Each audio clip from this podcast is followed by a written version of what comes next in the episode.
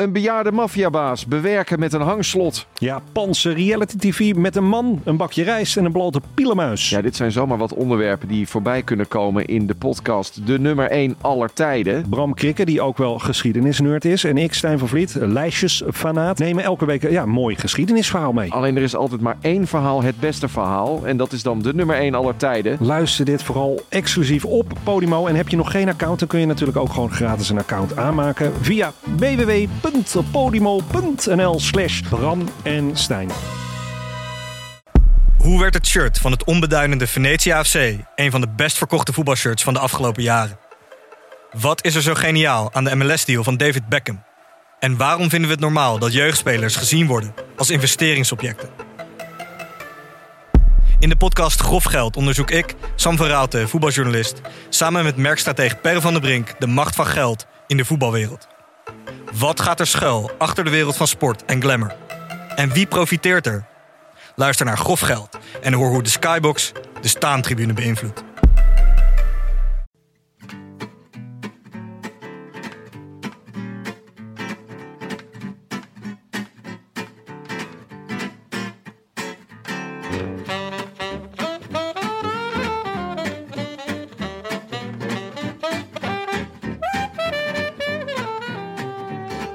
Het is zondag 14 april, de avond na de hel van het noorden. Live vanuit het Paradijs in Amsterdam-West is dit de Rode Lantaarn. De wielerpodcast van Het is Koers.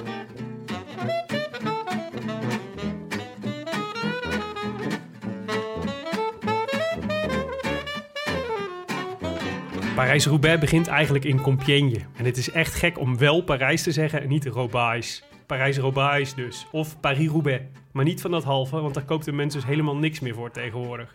Het was nogthans koers van start tot finish vandaag. Op de bank zaten we al kapot na het bos van Valère en toen moesten we dus nog 2,5 uur koers kijken. Op het tandvlees haalden we de velodroom. Maar niet voordat we Van Aert zagen schuiven, Sagan zagen capituleren en Niels Dietsene Poliet bijna alleen weg zagen rijden van een kopgroep vol schitterende namen. Bijna. Want Philippe Gilbert pikte nog net aan en kon het spel leper dan leep spelen doordat een Yves het in de achtergrond op de heupen kreeg. En eenmaal op de velodroom kon ook zijn ervaring als pistier Niels niet helpen. De vierde van de Big Five voor Big Phil uit Verviers. Proficiat, Philippe Gilbert. Philippe een beetje laverend. Toch nog altijd omkijken alsof hij een spel wil spelen met uh, Lampaard. Pollitt, nog altijd die lonk over de schouder. Oh, wat is dit ondraaglijk spannend. Hij gaat de duik maken. Hij gaat de duik maken. Phil wacht niet te lang. Phil wint onderdoor. Phil glipt onderdoor. En Phil gaat hem afmaken. Phil Gilbert gaat uh, deze kaart niet van zijn stukje brood laten halen. En gaat hij Parijs-Roubaix winnen. Jawel! Jawel! Philippe Gilbert wint Parijs-Roubaix. En heeft zijn vierde monument te pakken. I wish I could be in the south of France. In the south of France. Sitting right next to you.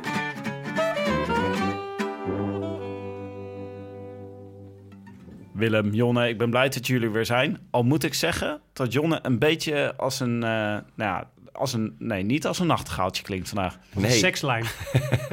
ja, ik moet eerlijk bekennen, die, um, ik ga altijd een beetje omhoog bij de wielerpodcast van Het is koers, maar die haalde ik nog maar net. Wat is er gebeurd?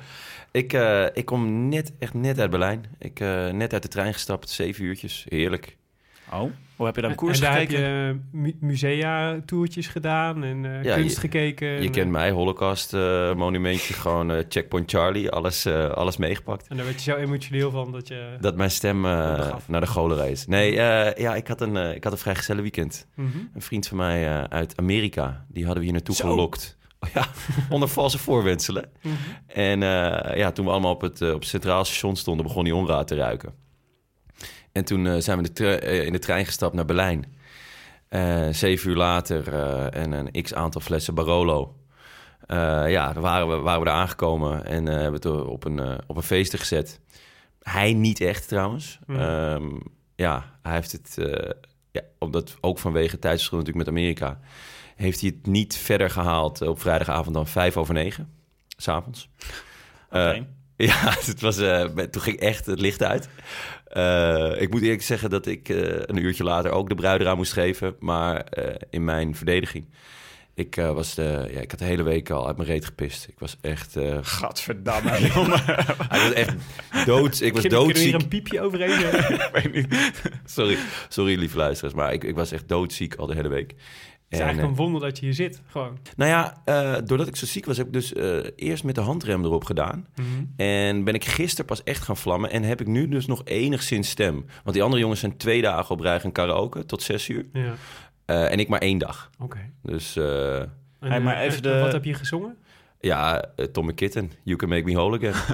Lekker, lekker. Heel Mag ik lekker. die erin mixen? Jonne, eh, ik heb wel ook wel eens in die trein gezeten, terug van Berlijn. En dan koers kijken, dat lukt toch echt niet? Want je rijdt de hele tijd door weiland. Dus Gods Christus. heb je geen... eh, De, de Duitsland, ik dacht, nou ja, ik had mijn laptop mee. Ik maak een hotspotje. Niks aan de hand, lekker koers kijken in die trein. Met z'n allen. Maar gewoon geen, geen grammetje 4G te bedenken. Of 4G. Eh, Lekker. dacht ik van, je- nou ja, dat, dat zit wel snor. Maar via Eurosport-app? Of eh, waar keek je? nou, ik heb, ik heb eh, via een vriend van mij eh, Ziggo Sport. Of Ziggo Go app. En dan, Oh ja. dan kan ik dus gewoon eh, de Belgen ontvangen overal. Dus dat is heel relaxed. Maar ik gewoon... Ik, ik kreeg elke keer zo'n eh, zo'n eetje. Jeetje. Een edge. Afzien, Jonne. Het was afzien, ja. Maar En hoe la- en was je op tijd thuis voor de finale? eh, nee, we waren op tijd in Nederland voor de finale. Ah, dus we ah. gingen rond vieren de grens over. Ja, En ja, net zo'n Ah, beetje zoals in. België... dat je dan weer goede wegen hebt... heb je dus gelijk weer goede 4G. leven Nederland. En eh, ja, leppie aan. En eh, met z'n allen gekeken naar eh, ja, de, de overwinning. Over eh, Amerikaanse vrienden gesproken. The Move. Ja, dat is de podcast van Lance Armstrong. Daar luister, volgens mij ben jij de enige die ik ken die daar nog naar luistert. Nee, ik luister ook niet meer zoveel naar, want hij heeft zo, zoveel eh, reclame erin zitten... Ja. dat het ontzettend lang duurt voordat de podcast begint. En als hij dan begonnen is, dan fiets je er ook nog tussendoor wat reclame in. Maar blijkbaar is hij het zelf ook een beetje zat. Want tijdens de Giro eh, gaat hij regelmatig vervangen worden door... of volgens mij helemaal vervangen worden door Johan Bruineel. Het is een beetje onduidelijk. Ik, vond, eh, ik hoorde laatst, had ik hem... Ik, ik, ik trek hem heel slecht, nog. Het blijkt uiteindelijk gewoon nog steeds gewoon een klootzak. dat is eigenlijk de conclusie of van... Johan Bruineel. nee, nee, Lance. Nou, Dus allebei van- wel toch? van heel lang, eh, van heel lang, wiel, van heel lang naar die podcast. In het, het eerste jaar van die podcast dacht je, hij, eh, hij heeft een soort eh, transformatie ondergaan. En het is, blijkt gewoon een super aardige gast eigenlijk, maar die gewoon eh, die tijdens de koers gewoon een klootzak is. Maar echt alle moois is er wel een beetje afgevallen. Dus ik had laatst ik heb toevallig weer eens geluisterd, maar dat was alleen maar omdat George Hinkepie eh, met die JB Hager eh, de, de, klassie- de Milaanse Remo aan het voorbespreken was. En dat was wel echt heel erg leuk. Ja, Maar eh, met George Lens, er Lens luister ik niet meer hoor. Ja, George Hincapie zat er ook wel eens tijdens de Tour. Maar Lens is echt precies zoals Lens in de Tour was. Hè? Dat het gewoon zo'n Ja. ontzettende alfa-baviaan is. Die ook iedereen... eh, Maar het is helemaal niet leuk om naar te luisteren. Alfa Baviaan. Echt een ontzettende alfa-baviaan. Dat hoor je echt gewoon door die microfoon, door je koptelefoon, hoor je dat gewoon. Maar heb je De eerste podcast met gehoord? apengeluiden. ja, zo, zo- dat is het een beetje. Maar heb je Bruineel al wel eens, heeft hij, het al wel, heeft hij er al wel Ja. eens gezeten? Ja, Oké. Het ja hij is wel eens eh, te gast. eh, is gewoon. natuurlijk wel iemand die heel veel weet van de koers. Dat is wel in potentie interessant. Maar, Hij speelt ook een beetje de rol als iemand die eigenlijk niet zich te veel wil bemoeien met hoe de koers nu is. En dat Lens hem dan moet overhalen om dat te doen. En dan nu dat hij dan eh, helemaal... Volgens mij, want het was een beetje onduidelijk bericht over wat hij precies ging doen. ja. Hij zei, ik join Lens met, in zijn podcast en vervang hem tijdens de Giro. Dus dat is een beetje dubbel, dubbelzinnig. Dus het lijkt erop dat we dus voortaan eh, Johan Bruineel krijgen... samen met eh, JB Hager. maar is dit nou, zit je nou luisteradvies te geven, Tim? Of is het juist een, eh, of is het gewoon een, een, een, een nieuwtje, een fait divers? Nou, het is toch een beetje... zij- wij, wij en Lens waren toch een beetje de eerste, hè? De pioniers. Ja.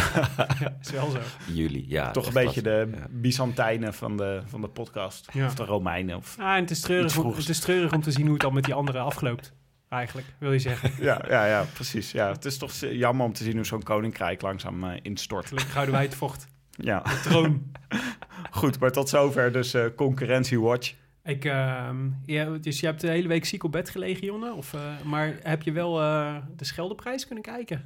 Ehm, nee, dat was ehm, eigenlijk mijn enige dag dat ik oké was. Ah, En toen moest ik een podcast opnemen in Den Haag. hm, Dus het was een verschrikkelijke week eigenlijk voor mij. ja. Echt Vriend, weinig. vriend van de show, hè? Ja, ja Kon zijn handen weer in de lucht Ik- steken. Ik heb dat We hadden het nodig, vond ik hoor, met de vrienden. Een overwinning. Ja, het was even zwaar voor, ons, eh, voor onze vrienden. Ja, Ja, Fabio. Fabio. flikt Natuurlijk het gewoon. Fabio. Ja, je kunt erop rekenen. Maar ja, wat een baasje is het ook. Ja, het was... eh, ik zat er wel te kijken namelijk. Het was eh, twee vingers in de neus. Echt, ja, ja. twee vingers Nee, in de ik, neus. ik heb teruggekeken. Het was echt... eh, Vorige keer kon je nog zeggen, weet je wel, met die, eh, met de, de- hielpen de omstandigheden hem heel erg. Maar deze was gewoon, dit was gewoon helemaal op eigen kracht. soeverein. Ja, echt heerlijk dat hij weer won. En hopen dat hij in Turkije ook weer gaat vlammen. Minder heerlijk, heren. We hebben echt een, een bats aan rectificaties. Dat meen je niet. Hoe Maar, kan dat nou? Ja, ja pijnlijk. Ik zal, eh, ik zal ze allemaal even afwerken voor jullie. Het De seizoen is weer eh, goed en wel begonnen. Dat is ook gewoon natuurlijk. De luisteraars letten weer er op. Ik wa- ze waren even, leek het alsof, eh, alsof wij op de goede weg waren... en de luisteraars een beetje onoplettend aan het worden waren. Maar dat is helemaal weg. Want ehm, bijvoorbeeld Ko- Koert Kino, die, ehm, die eh, schrijft... Beste Tim de Gier, leuke podcast over de Ronde van Vlaanderen... maar kobbels, kom aan zeg, die dingen heten kasseien... en in Roubaix heten ze pavé. Ja, maar ik was niet in Roubaix op dat moment natuurlijk. Nee, maar eigenlijk eh, of je nooit met kobbels wil zeggen... tenzij we in Engeland koersen. Ja, het is natuurlijk in Engeland kobbels en in, eh, in eh, Vlaanderen zeggen ze kasseien. Hmm. In Frankrijk zeggen ze... Nou ja, ik denk dat ze vooral bij Parijs-Roubaix zeggen ze pavés. Ja. Of eh, secteur pavé. Mhm. Eh, en in Nederland zeggen we natuurlijk gewoon kinderkopjes. Waarom zeggen we dat niet meer? Ja, is, Kinderkoppekes. ja, Maar dat is dan weer Vlaams, sorry. Ja. kinderkopjes. Nee, maar dat zeggen ze in Brabant ook. Ja, maar ik deed een Vlaams accent erbij. Oh, ja. Dat, was, dat, kan dan natuurlijk niet. Volgens mij is dat een beetje in de categorie eh Robijs. negerzoenen en kinderkopjes. Is dat op een gegeven moment afgeschaft als zijn een beetje raar woord. Ah, Volgens mij echt. Ja? Als, we op een gegeven moment is, het uit, eh, is, het, in, eh, is het een beetje een, eh Is ook wel in het echt een raar foute woord. boekje gekomen. Nou, Ja. misschien moeten we dan de officiële Rode Lantaarnspelling is dan gewoon kasseien voortaan. Ja, kasseien. Ja. Akkoord. toch... eh, Ja. Akkoord, Kurt. Goed punt. Mark van Berlo, die eh, schreef ons na jaren van afwezigheid mijn Twitter weer eens aangeslingerd om mee te, slingerd om mee te doen aan de voorspelbokaal. de hele nacht wakker gelegen van de voorpret en vanochtend meteen vooruitgespoeld in de podcast na de bekendmaking van de winnaars. En toen, want hij had namelijk Alberto Bettiol voorspeld. En wij waren hem vergeten te noemen. Dus het, ja, eh, ja, wel sorry, er is een foutje in het algoritme van de notaris dat nog steeds niet is hersteld. Het Maar, eh, is vooral soms vliegt zielig omdat wel hij maar één van de twee was die Betty al had voorspeld, toch? Ja, hij was dan een van de drie geweest. Oh, één van de drie? Ja. Oh. Ja. Ja, dus eh, sorry. Mark, sorry. Ik hoop dat je de volgende keer weer mee wil doen. En eh, bij deze toch nog een beetje je, je, je moment of fame. Aan de andere kant, dat zal je leren om je Twitter weer eens aan te slingen. Dat is waar. Ja, Moet jij zeggen. Jonne Stries. goeie Jonne. 1100 volgers. Jonne had een kleine uitweiding over Luca Snifsnaf Paulini, schrijft Tony Vreken. Tim of Willem vroeg zich hardop, hardop af, dat was ik, of hij het had over de vogel, de snifsnaf. ik ben een groot fan van jullie podcast, maar jullie moeten het wel bij het wielrennen houden. Een snifsnaf is geen vogel. Jullie bedoelden naar alle waarschijnlijkheid de chif-chaf. Ik, PS, ik luister ook naar de podcast van Vroege Vogels. Foto van Tony Vreken. Ja. Ja, het is zo. Ja, ik, heb ben, eh, ik, eh, ik ben ook lid van de Vogelbescherming. En ik krijg iedere, iedere maand het blad Vogels thuisgestuurd. dus ik weet heus wel wat een chif-chaf is. En dat een bedoel je? snifsnaf geen vogel is. Hoe bedoel je, ik ben ook lid van de vogelbescherming? Want dat zegt Tony Vreken toch helemaal niet? Nee, maar Die ik zegt zeg... alleen maar dat hij naar vroege vogels luistert. Ja, maar meestal is dat wel een indicatie dat mensen ook lid zijn van de Vogelbescherming. ja, is daar een correlatie tussen? Ik denk een het 100 wel. procent. Ik luister ook heel graag naar Vroege Vogels. Word ik altijd heel rustig van. Heel prettig programma hoor. Heb je luisteren jullie dat wel eens? Ja, ik vind het ook heel prettig. Ja, op de radio heb ik Ja. het, eh, dat luister Is dat bij deze een tip? Dat is bindende een luistertip? Ja. Oké. Tenzij ze nu Johan Bruineel gaan vragen om te presenteren. Dan hoeft het niet. Oké, even Dankjewel een, eh, Tony. een serieuze, serieuze rectificatie. Eh, Casper Sikkema, die zei op eh, Twitter, eigenlijk niet tegen ons, maar meer zeg maar in het algemeen Mhm. tegen, tegen de mensen, zei hij... De Rode Lantaarn is een van mijn favoriete podcasts. Een minpuntje, irriteer me echt aan de neiging bepaald type renners vaker dom te noemen. Weet niet precies waarom het me zo irriteert. Denk vooral omdat het een soort gentrificatie van wielrennen lijkt. De ouderwetse kern van stoempende bakkersknechten, het type van de berg, een bewezen domme renner, tussen aanhalingstekens, in de Rode Lantaarn, wordt niet alleen ingewisseld voor een nieuwer, slimmer type, maar er wordt nu echt neergekeken op prachtige renners die nu eenmaal niet geboren zijn om te winnen. Jonne, ik denk dat dit weer in de categorie eh, bevolkingsgroepen en willekeurige renners die jij geschoffeerd hebt valt. Nou, ik had Van den Berg een domme renner genoemd. hè. Ik, wou- ja, ik wou net zeggen, ik word Ja. hier telkens in een hoekje geduwd, gestigmatiseerd of gegentrificeerd. Ik weet eigenlijk niet zo goed wat het is. Je wordt in een hokje gegentrificeerd. is zo.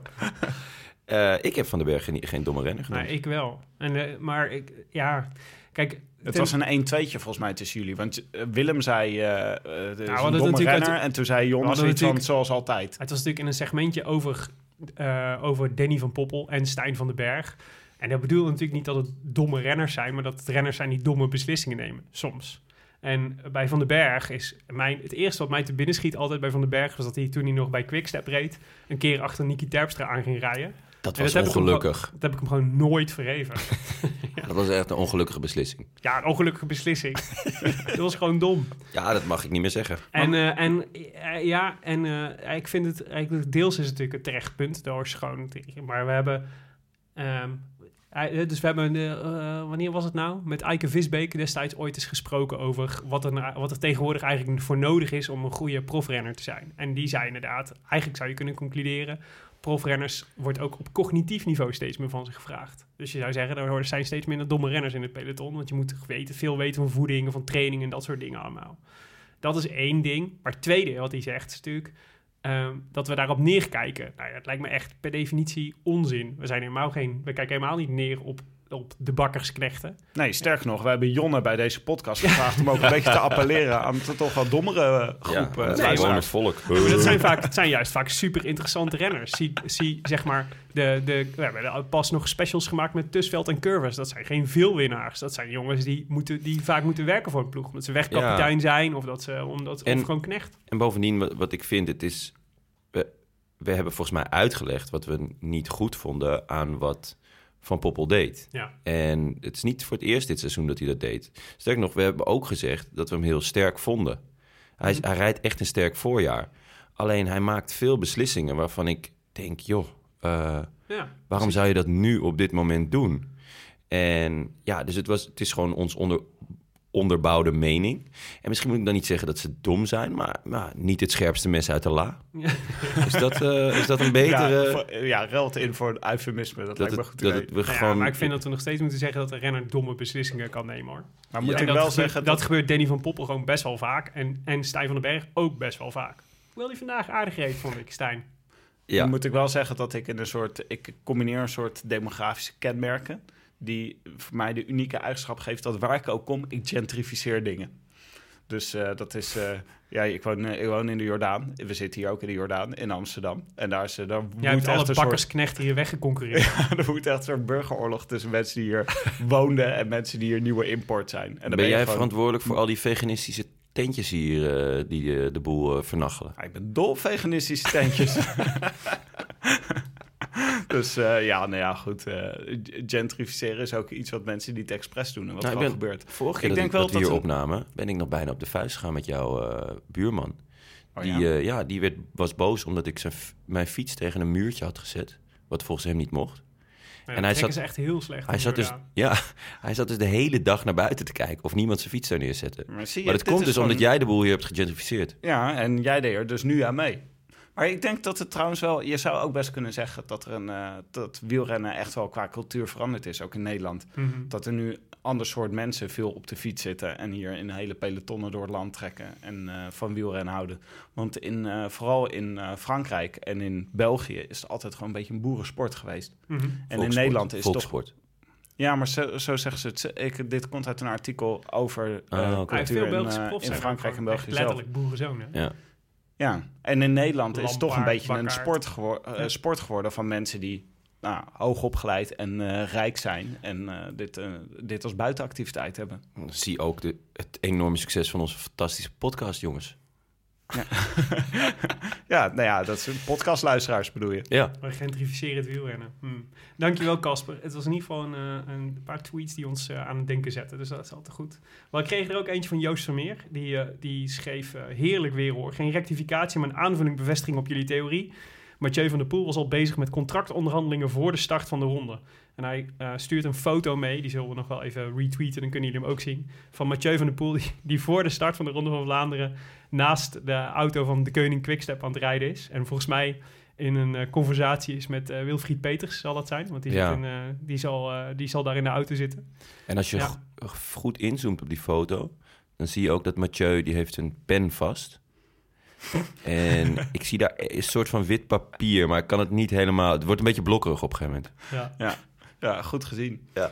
En, eh, en ik, had, eh, ik had ook nog iets ontdekt. Wat jou eh, zal verheugen, Jonne. Oh, Ja, namelijk, ik was me nog even aan het verdiepen in de handel, de, in het leven en werken van Steven Kalf. Eh, hè, jou niet onbekend. Nog niet de man die zo hoor. jammerlijk tegenviel in de Tour of Thailand eh, dit ja, jaar. veel pech. Ja, Een jammer. beetje de Sepp van Marken van, van de Tour of Thailand. Ja, ah, ja, ik zeg niet dat het, dat het, het jammerlijk tegenvallen helemaal aan hemzelf te wijten was. Maar Ja, ehm, wat schetste mijn verbazing toen ik mij ging verdiepen in Team Illuminate? Daar fietst dus gewoon een oud Vuelta-winnaar. Dat meen je niet. Ja, Oscar Sevilla? nee, was, was maar zo'n feest. Niet Oscar Sevilla, maar Chris Horner. Dat meen je niet. Ja, die, die inmiddels 48 is en voor de tweede jaar achtereen eh, bij Team Illuminate eh, zijn wedstrijdjes rijdt. 48, dat vind ik oprecht nog meevallen. De laatste, laatste wedstrijd die hij voor Team Illuminate reed was de Ronde van Roemenië. Hoeveel is hij geworden toen? Eh, volgens mij uit mijn hoofd 48. 48, dus met twee jaar eh, ouder dan Valverde. ja, Ongelooflijk. mooi toch? ik denk, En, en eh, Quintana. Ja, Ja. 12 jaar jonger dan Quintana. Ik denk dat eh Laurens ten nog even door moet gaan hoor. Als hij eh Als Chris dit Horner kan. wil verslaan. Ah ja, en sowieso. Als je kans maakt op een plekje binnen Team Illuminate, dan moet je dat gewoon doen Oh, dat natuurlijk. zou ik, de, ja, zou, Als je wil weten hoe de wereld werkt, dan moet je bij Team Illuminate zou ik zijn. gelijk vertekenen hoor. Goed, jongens. Deze week. Jonne woorden al dat jouw week niet de allerbeste was. Dus laat ik Ja. bij Tim beginnen. Tim, wat is je opgevallen deze week in het wielerwereldje? Ik zit natuurlijk nog steeds in mijn hoofd met Tom Dumoulin, de Giro en de Tour. Het gaat bij Sunweb eh, gaat het niet zo goed. Ze vallen met bosjes momenteel. Hmm. En eh, het begint nu toch wel een beetje op een B-ploeg te lijken die naar de Giro afreist. Eh, nou, het is een hele goede ploeg hoor. Maar er zitten veel, veel van de mannen die ze echt voor het klassement, voor ondersteuning van het klassement wilden meenemen, zitten nu in de ploeg voor de Tour. En eh, ik ben wel benieuwd wat er gaat gebeuren, want eh Oma die is nu eh, afgestapt. Die was namelijk ziek in de ronde van Bas Baskeland. Ja. Maar ik denk dat hij gewoon vroeg naar huis gaat, omdat hij zich klaar gaat maken voor de Giro.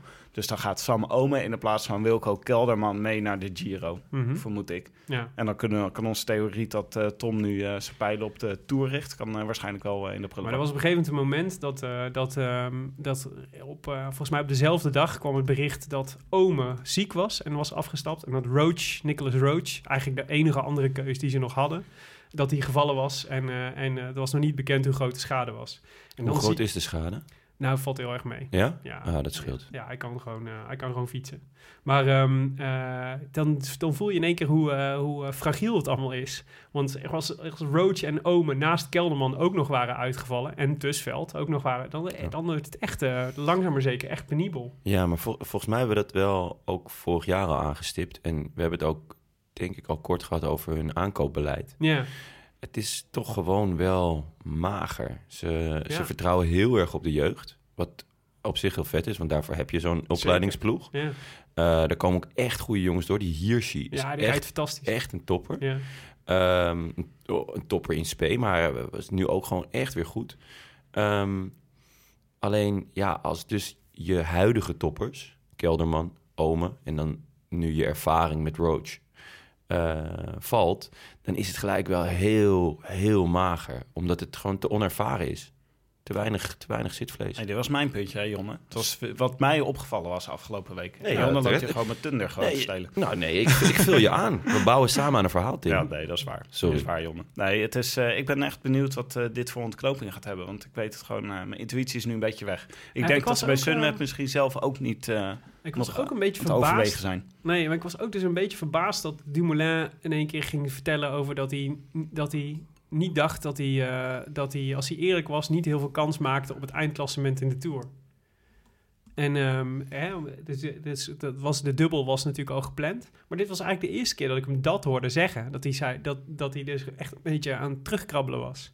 Ik, oh, ja, het zit me allemaal niet zo lekker met Ja. hem momenteel. En eh, hij schijnt in een interview gezegd te hebben... eh, de Giro is voor, de, voor, voor het echte, voor het liefhebben van het fietsen. En de Tour is toch werken. Hmm. Ja. Ja. dat is misschien toch ook hoe die, er, eh, hoe die erin staat. Waarom Ja. die zo gepassioneerd is over- om, eh, om naar de Giro te gaan. Ja. Zo zie ik het ook hoor. Bij de opnames van de Roland Lantaarn. De Giro doe ik echt voor de lol. En de Tour is gewoon werken. Dat is gewoon werken. Ja. ja. ja, ik niet, maar ik snap het. Jon, Nee, had je, eens. je, je eyes set on eh, the Basque Country deze Ja. week. Ja, want ik, ik lag er dus wel af. En eh, de momenten dat ik eh, wel gewoon eh, op de bank kon liggen, of moest liggen zelfs, omdat ik ziek was, eh, was er wel gewoon koers in Baskeland. Ik eh, zag op een gegeven moment een beeld dat er drie man van, van Bora bovenaan stonden. Zo'n beetje. Zo, die waren een partij goed zeg. Ja, Schachman, Boegman, Konrad. ja. En die hebben sowieso echt een leuk team met leuke jonge Duitse renners.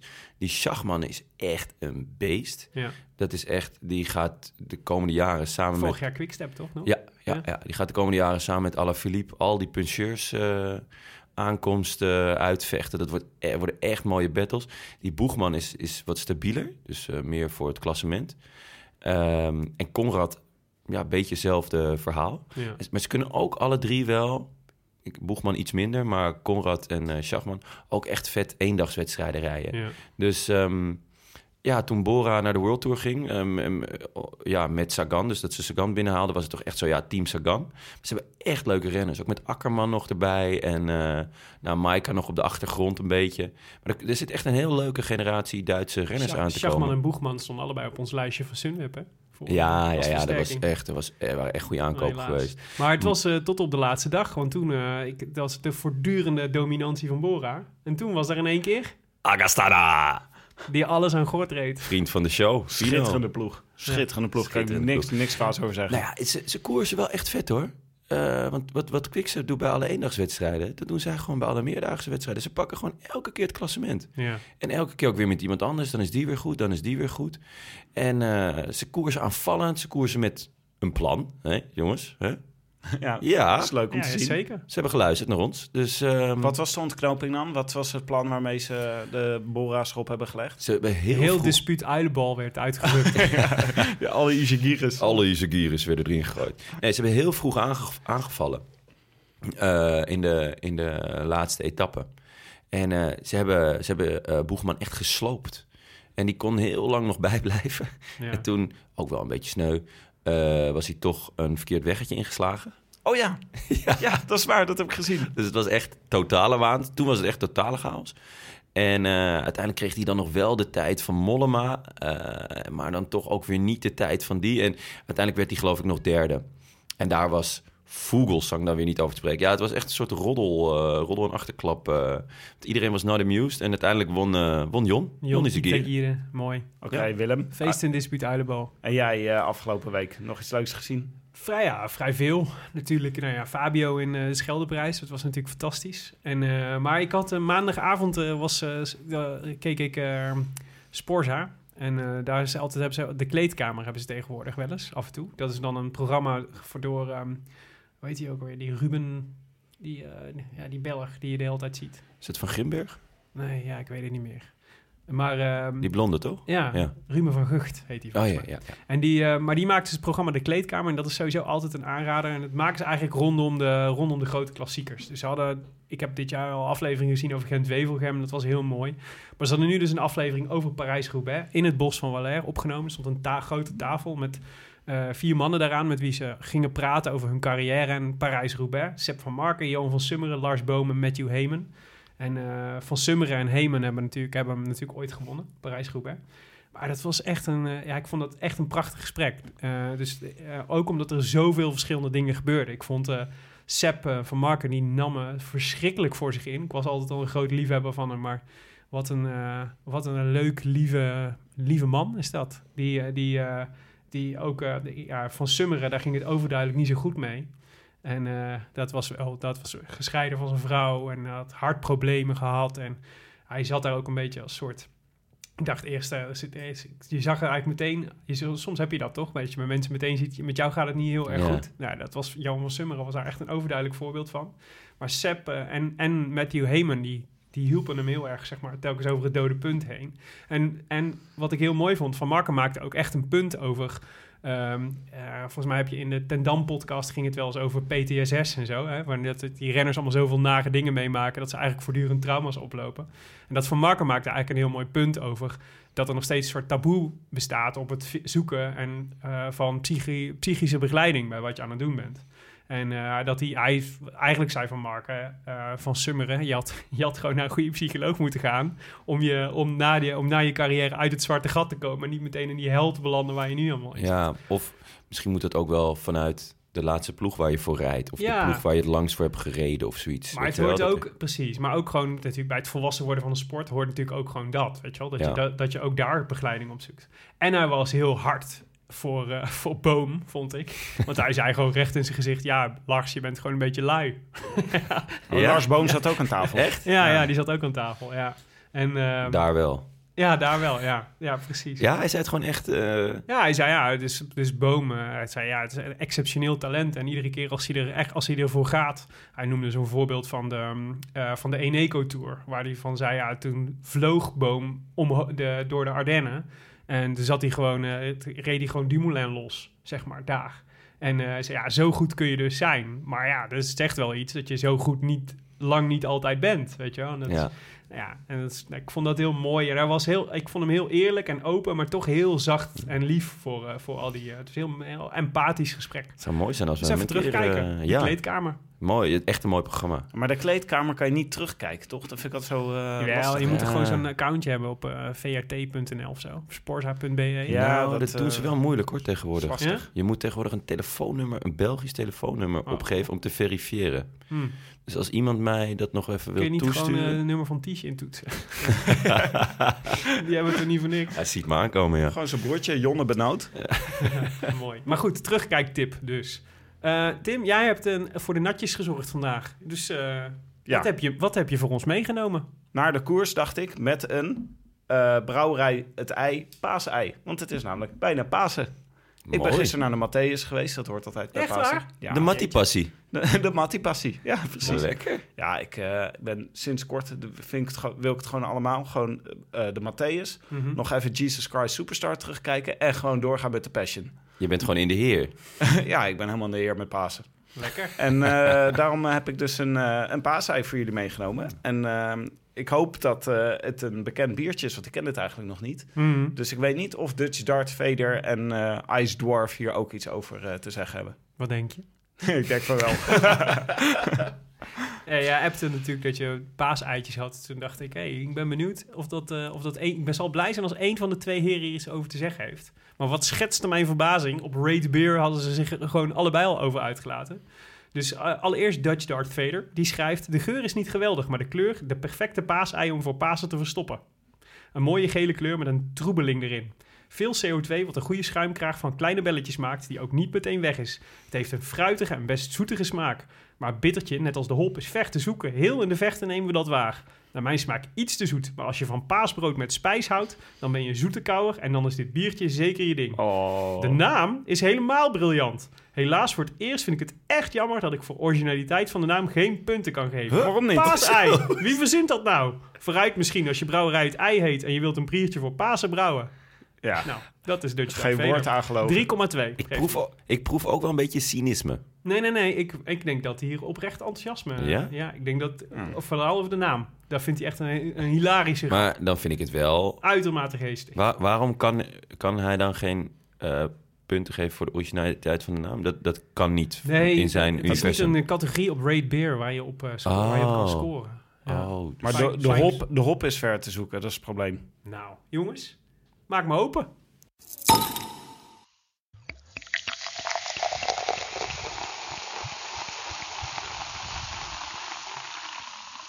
Terwijl wij aan het paaseigen beginnen, gaat eh, Tim even bij zijn dochter kijken, want die huilt al de hele tijd.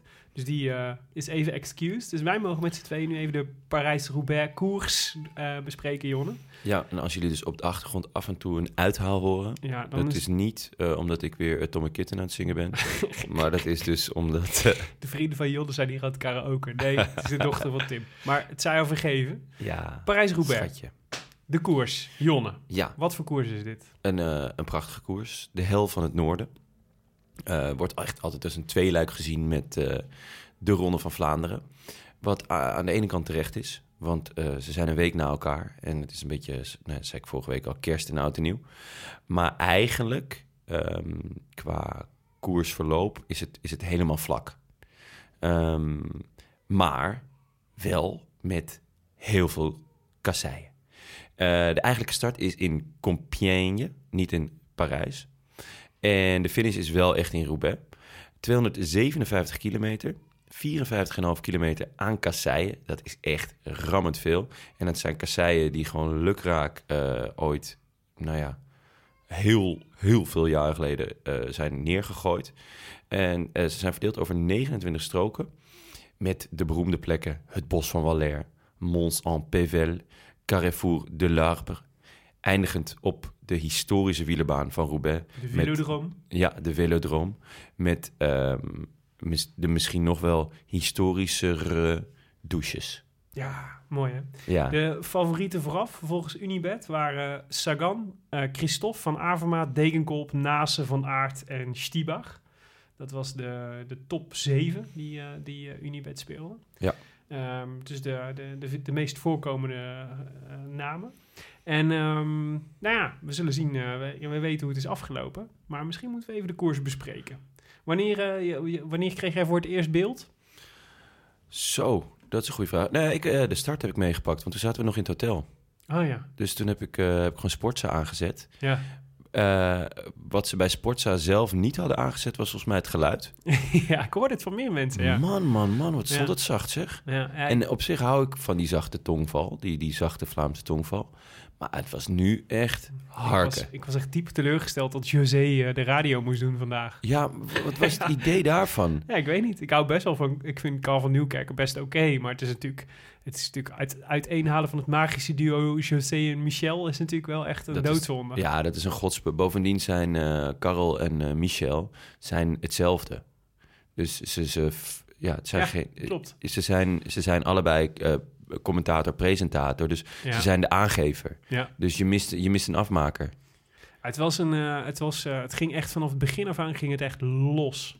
Met, Ja. eh, met aanval na aanval. En er was eigenlijk geen... Nee, telkens als je dacht, nu, eh, nu lijkt het alsof er een groepje gevormd gaat worden. Er waren ook best namen die al meteen in de aanval... Kort Nielsen ging al vrij vroeg. En ehm hoe heet die jongen die vorig jaar tweede werd? Dilier. Dillier was echt eh, heel actief in de, in, de, Ja. in de eerste fase van de wedstrijd. Maar er kwam eigenlijk niemand weg. Echt een Nee. maximale voorsprong van een minuutje, maximaal. En dat werd dan ook al meteen al vrij snel weer dichtgereden. Ja. Maar dat is ook niet zo gek, was hè? het peloton niet, eh, niet, eh, liet, liet niemand rijden. Nee, en dat, maar dat, dat is niet zo gek, want vorig jaar, vorig jaar Dilier is natuurlijk echt een goed voorbeeld. Ja, Die zat in de kopgroep. En in, in Roubaix heb je er gewoon eigenlijk wel heel veel aan om in die kopgroep te zitten. ja, Omdat het een, het is een afvalkoers.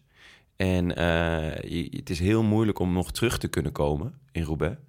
Eh, en als je al op kop rijdt, dan zit je niet in het gedrang van die eh, ja, veel Van- rustiger rijden. veel rustiger rijden. Dus niet Ja. elke keer die, die, die enorme sprint naar die trechter die zo'n eh, pavé is. Ja, Dus ik snapte het wel.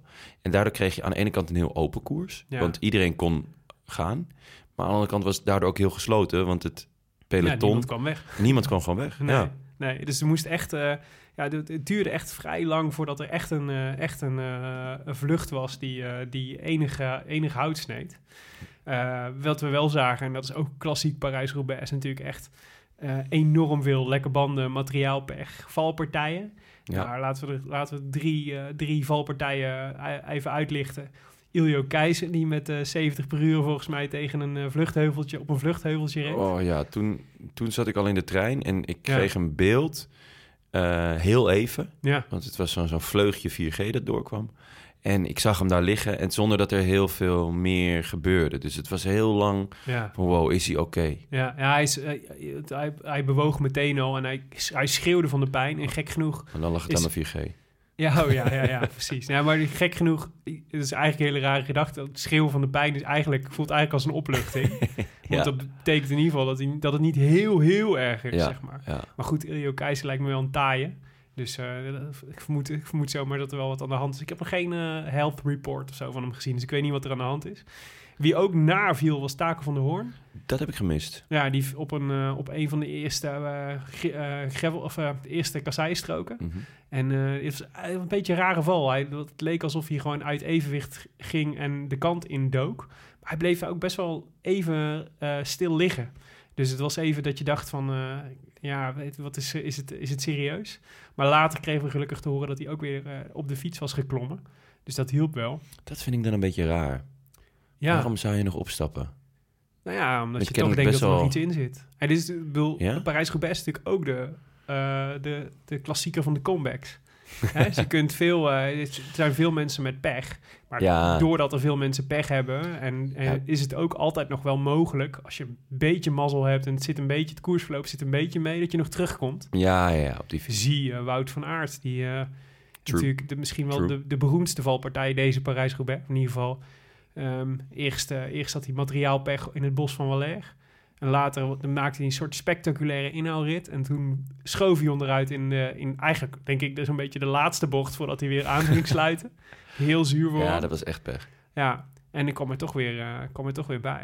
Er was wel veel kritiek op, eh, heb ik, zag ik her en der op, de, op hoe Lotto Jumbo dat, of Jumbo Visma dat uitspeelde. Wat Dus- dan?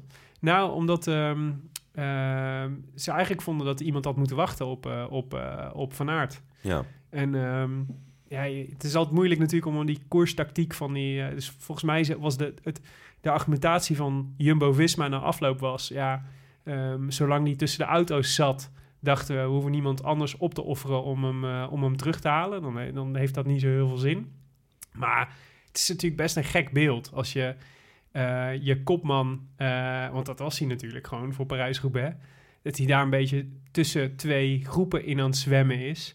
Terwijl je gewoon Teunissen en wie zat er nog meer? Paul Martens volgens mij. Mhm. Ja. In de, in de eerste groep had zitten. Ik, ik snap dat je Teunissen laat zitten. ja. Maar ik snap niet dat je Martens eh, niet even laat afzakken om eh, Van Aert te helpen. Ja, totaal onbegrijpelijk. Al is het maar voor de morele boost, toch? Ja, met Paul Martens gaat. Parijs-Roubaix niet winnen, hoor. Ja, ja, en wa- wa- wanneer, wanneer moet je hem dan wel helpen, zeg maar? Ja. Wanneer- is het dan wel het Ja. moment om te zeggen van... nou, oké, nu gaan we iemand opofferen.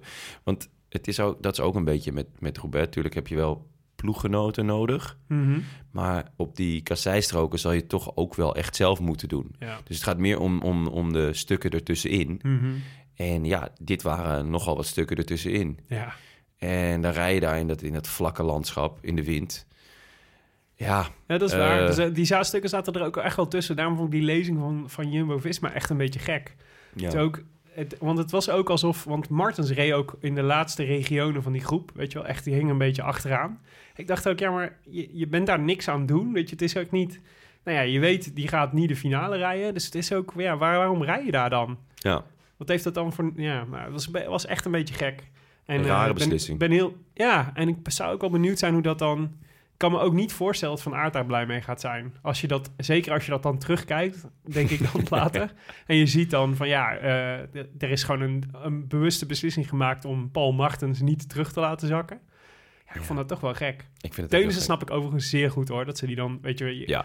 die, die, kan Want- ook gewoon... eh, stel dat, dat Van Aert niet terugkomt, weet je Ja, wel. die hij valt kans nu ook nog een best wel keer. aanwezig. Ja, die was best wel aanwezig. Dan wil je gewoon eh Teunissen voorin hebben. ja. En, nou ja, we gaan straks naar de eind, einduitslag kijken. Dan is dat ook terecht. Ja, ja en eh, wat ook van Parijs-Roubaix is altijd fascinerend. Eigenlijk is het soort...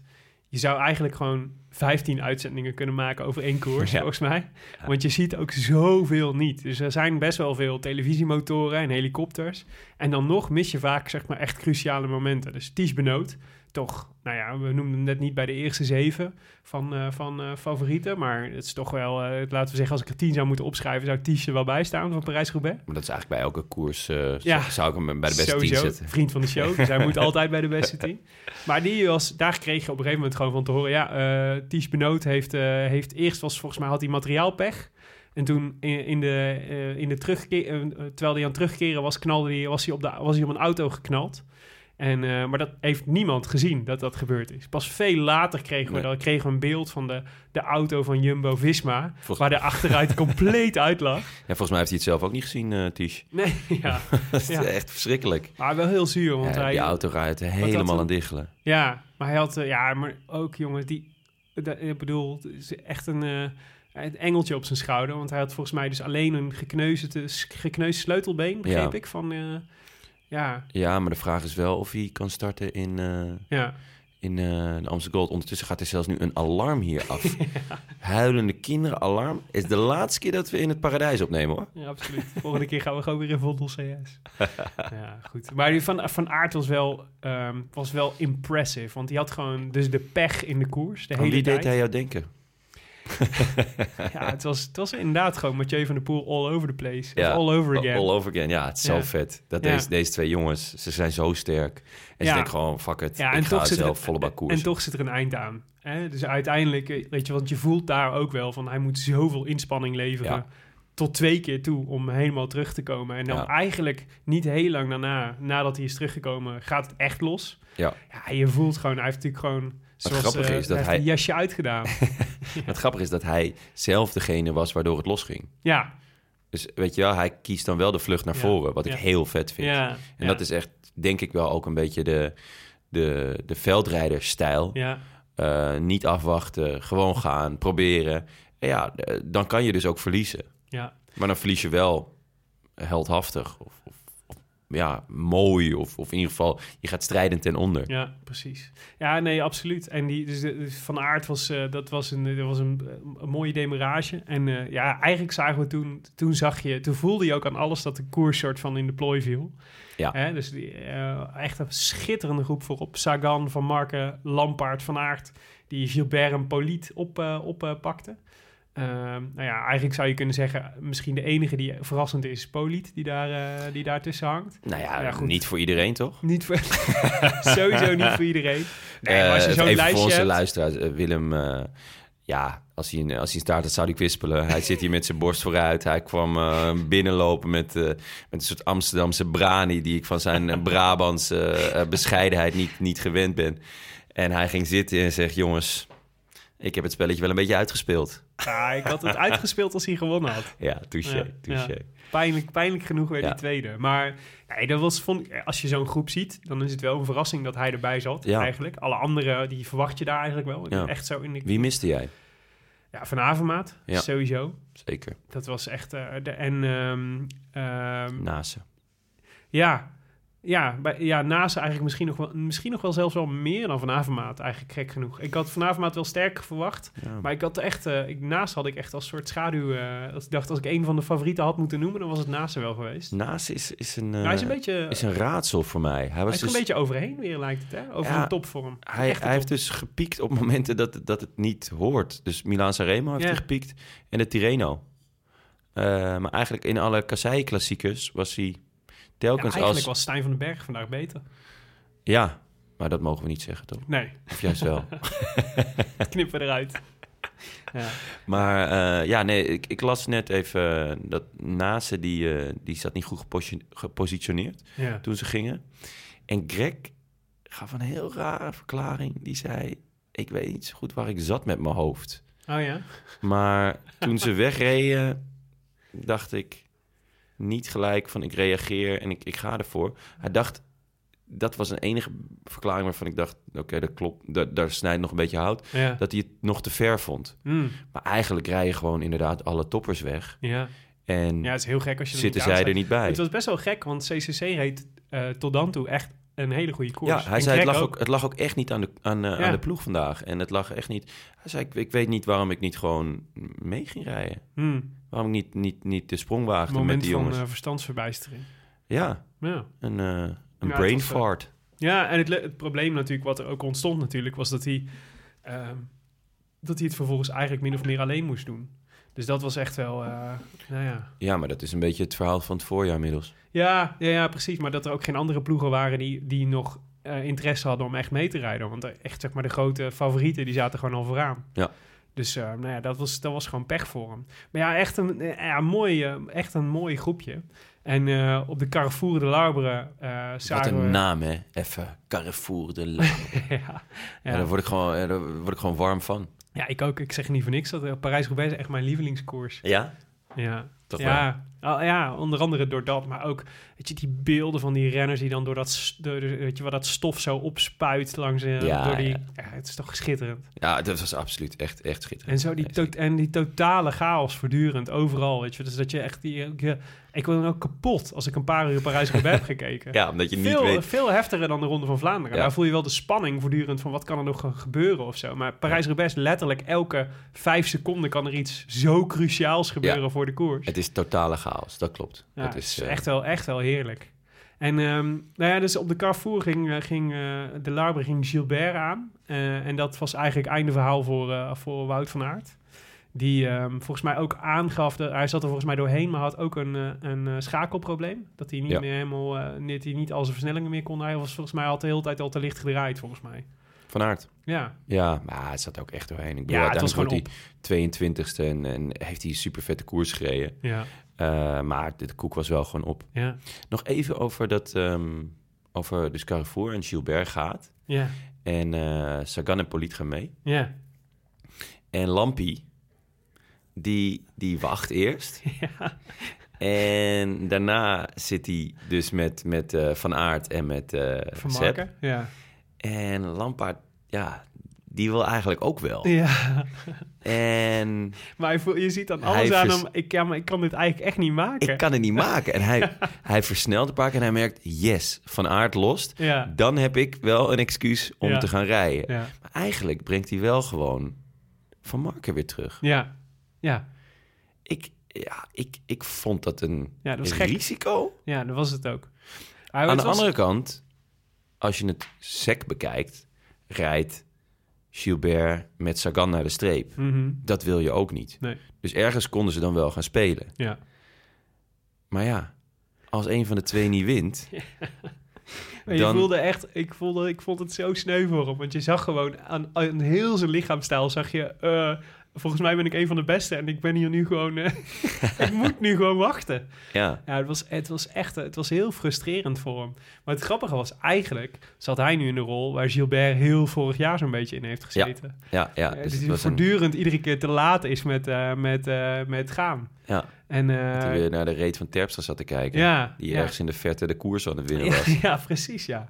En eh, ja, dus in dat opzicht was het, was het fijn dat Gilbert nu een keer aan de andere kant van de, van de medaille mocht, eh, mocht zitten. Ja, want die heeft nog niet gewon- genoeg gewonnen. Nee, nee, precies. Ja, ik denk wel dat het voor Lampaard een... ehm, het was wel... hij de Vla- ik vond dat die Vlaanderen... eh, vond ik hem veel te eager, maar vond ik hem ook al goed. Ja. Maar eh, eh, hij reed vandaag reed hij wel echt sterk.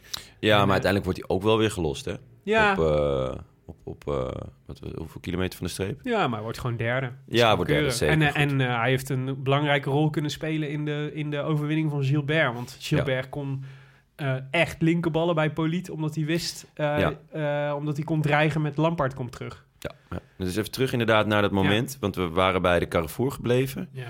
Gilbert versnelt. Van Aert past. En dan... Poli rijdt weg op de pavé van Gruson, sector 3. Ja, En wie kan er alleen als enige volgen? ja, veel. Wat betekent dat Sagan moest passen? Het was raar. eh, Sagan was raar. eh, die, eh, hij, het leek alsof hij top was, weer, Sagan. Ja, maar hij was het niet. Want, eh, want eh, nou ja, laten we zeggen, tot 250 kilometer was hij top. En daarna stort het echt in als een plumpudding. ja. Want hij moest er ook, hij moest niet alleen daar lossen, hij moest ook bij Lampaard lossen vervolgens. En, En- en, Van en- Marken. En Van Marken. Nou ja, bij Ja. Van Marken reed hij mee nog Ja, met vele droom op. Maar daarna Ja. die, de sprint, hij liet het gewoon lopen. hij liet ook. het lopen. En er was niet... Ook omdat ik denk... De, Sagan sprint niet meer voor een vijfde, voor een vierde plek. Ja, ik vraag, dat denk ik ook.